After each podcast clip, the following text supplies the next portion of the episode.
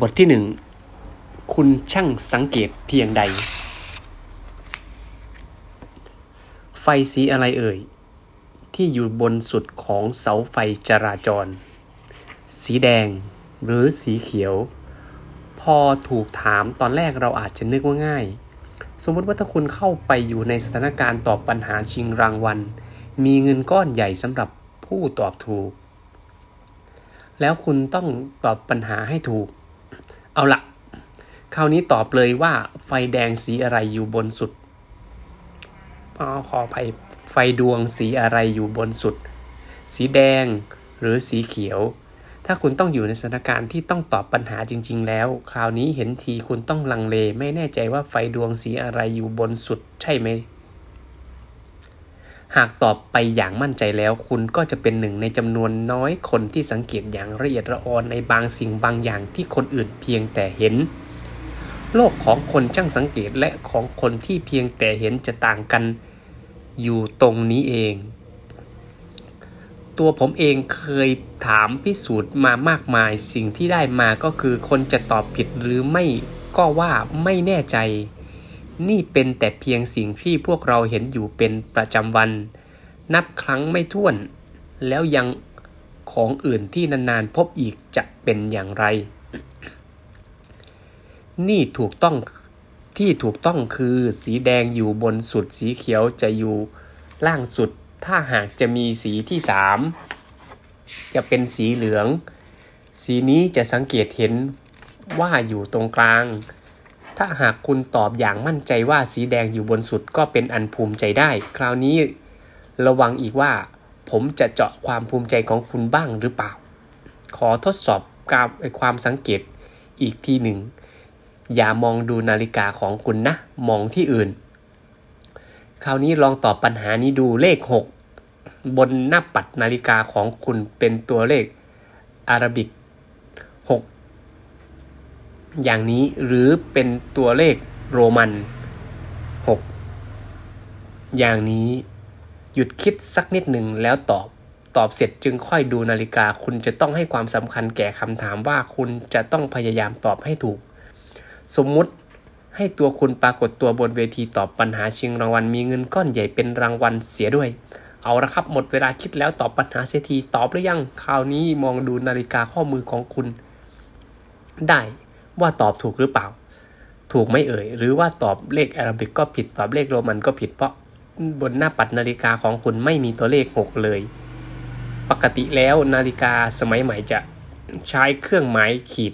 เป็นเครื่องบอกตำแหน่งของตัวเลขแทน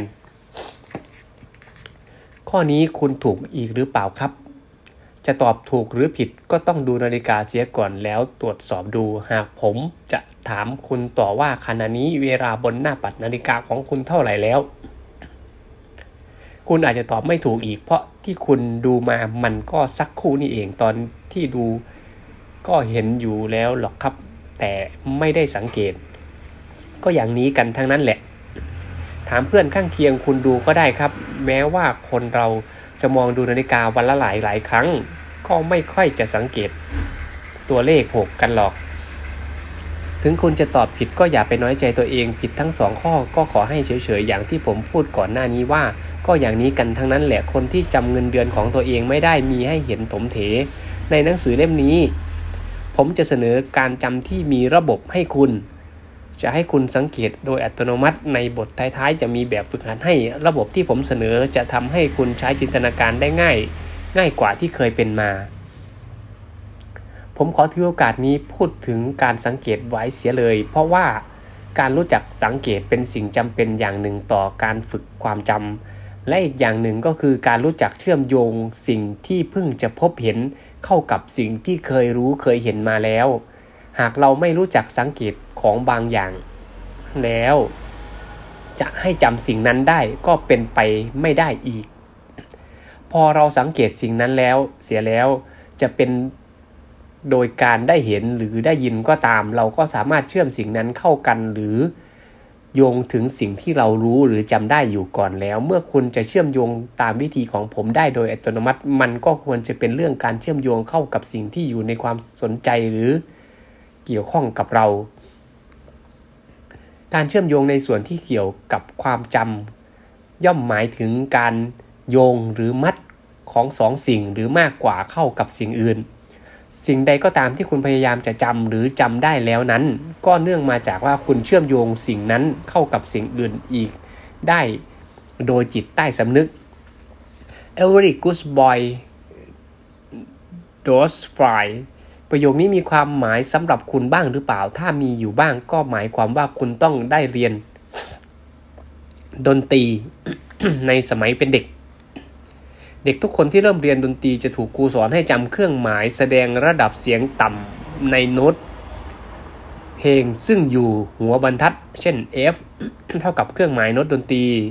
เสียง G เท่ากับเครื่องหมายโน้ตดนตรีเสียงสูง F เป็นเสียงต่ำเนาะ ผมได้เน้นให้เห็นแล้วว่าการเชื่อมโยงสิ่งใหม่เข้ากับสิ่งที่รู้แล้วนั้นมีความสำคัญมาก อยากจะพิสูจน์ให้เห็นว่าคุณเองก็ได้ใช้หลักการนี้อยู่ตลอดเวลา โดยไม่รู้ตัวมากมายหลายครั้งแล้ว ตัวอักษร e g b d f ไม่ได้มีความหมายอย่างใดเลย เพียงแต่เป็นตัวหนังสือธรรมดาและจำยากเสียด้วย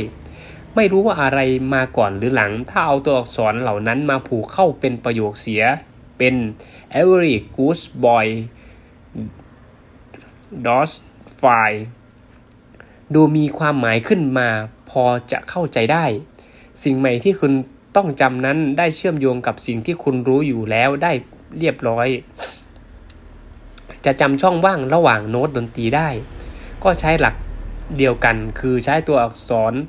ตัวแรกมาผสมกับกันขึ้นเป็นคำใหม่ ถ้าคุณจำคำว่า fake ได้ ก็จะจำช่องว่างระหว่างดนตรี คือ F A C E ได้เช่นกัน ลักษณะอย่างนี้ก็เป็นการเชื่อมโยงของใหม่เข้ากับของเก่าที่คุณรู้และมีความหมายอยู่ก่อน คุณครูเคยสอนให้คุณจำคำว่าวีจิยอหรือชื่อรอยบีกิฟมาแล้วจะเห็นว่าทั้งคำและชื่อไม่มีความหมายอะไรเลยจริงๆ แต่ถ้าเราเอาอักษรแต่ละตัวมาเป็นตัวอักษรต้นของคำที่มีความหมายสี แล้วจะได้สีต่างๆ ถึง 7 สีเป็นสีของสเปกตรัมซึ่งเคยจำยากนักหนา กลายเป็นมาเป็นสิ่งที่จำได้ง่าย อย่างนี้ใช้เป็นอ่าอย่างนี้ก็ใช้ระบบอักษรตัวแรกเช่นกัน ผมเองมั่นใจเหลือเกินครับว่าเวลาที่คุณเห็นหรือได้ยินอะไรสักอย่างแล้วต้องดีดนิ้ว พร้อมพูดขึ้นว่า อ๋อจำได้แล้ว อย่างนี้ก็มีอยู่หลายครั้งนั่นคือ มีบางสิ่งมาสะกิดให้คุณจำสิ่งนั้นได้ ซึ่งตามปกติแล้วสิ่งที่มาสะกิดให้คุณจำได้ กับสิ่งที่คุณจำใหม่นั้น ไม่มีความสัมพันธ์กันตรงๆเลย แต่ภายในหัวใจของคุณ ของสองสิ่งนี้ย่อมมีอะไรสัมพันธ์กันอยู่บ้าง ไม่ทางใดก็ทางหนึ่ง เป็นการสัมพันธ์ทางจิตใต้สำนึก คราวนี้ ผมอยากจะยกตัวอย่างอีกสักเล็กน้อย เพื่อชี้ให้เห็นถึงความสัมพันธ์ที่เป็นไปโดยจิตสำนึก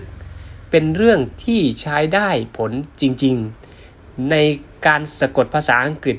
บางคำเราประสบปัญหายุ่งยากไม่น้อยเลย อย่างเช่นคำว่า believe ครูจะบอกว่าตัว i ต้องอยู่หน้าตัว e นะ นานเข้าเราก็สลับที่เสียเป็น e ต้องอยู่หน้า i อย่างนี้ยุ่ง แต่ถ้าเรามองทุกมองหาไม่ใช่มองทุกมองหากฎพิเศษ ให้เราจำเองได้แล้ว ก็ยากจะลืมให้สร้างประโยคนั้นขึ้นมาว่า never believe a lie จะไม่มีปัญหาเรื่อง i ก่อน e แล้วคำอื่นในกลุ่มก็จะตามมา เช่น price of pie เป็นต้น เป็นการเชื่อมโยงโดยจิต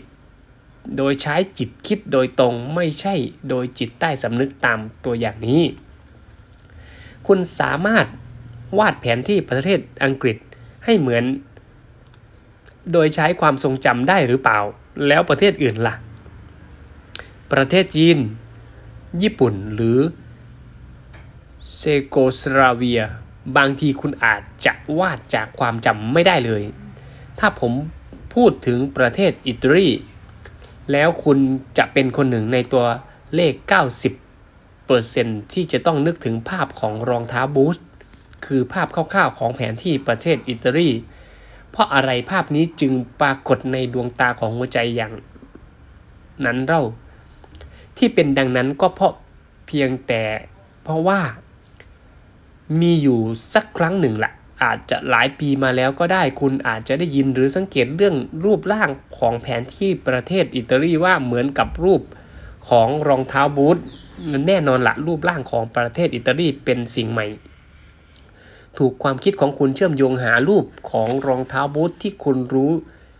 อยู่ก่อนเพื่อให้จำได้โดยใช้สิ่งที่เรารู้ หรือจำได้อยู่แล้วเป็นฐานหรือเสาหลัก ระบบและวิธีต่างๆ ที่ ปรากฏในหนังสือเล่มนี้จะบอกหลักการและความคิดเชื่อมโยงโดยใช้สำนึกง่ายๆ สามารถนำไปจดจำอะไรก็ได้รวมทั้งชื่อต่างๆ รูปร่างหน้าตาของคุณ วัสดุสิ่งของข้อเท็จจริงตัวเลขสุนทรพจน์เป็นต้น พูดง่ายๆได้ว่าระบบและวิธีต่างๆ ที่คุณจะได้พบในหนังสือนี้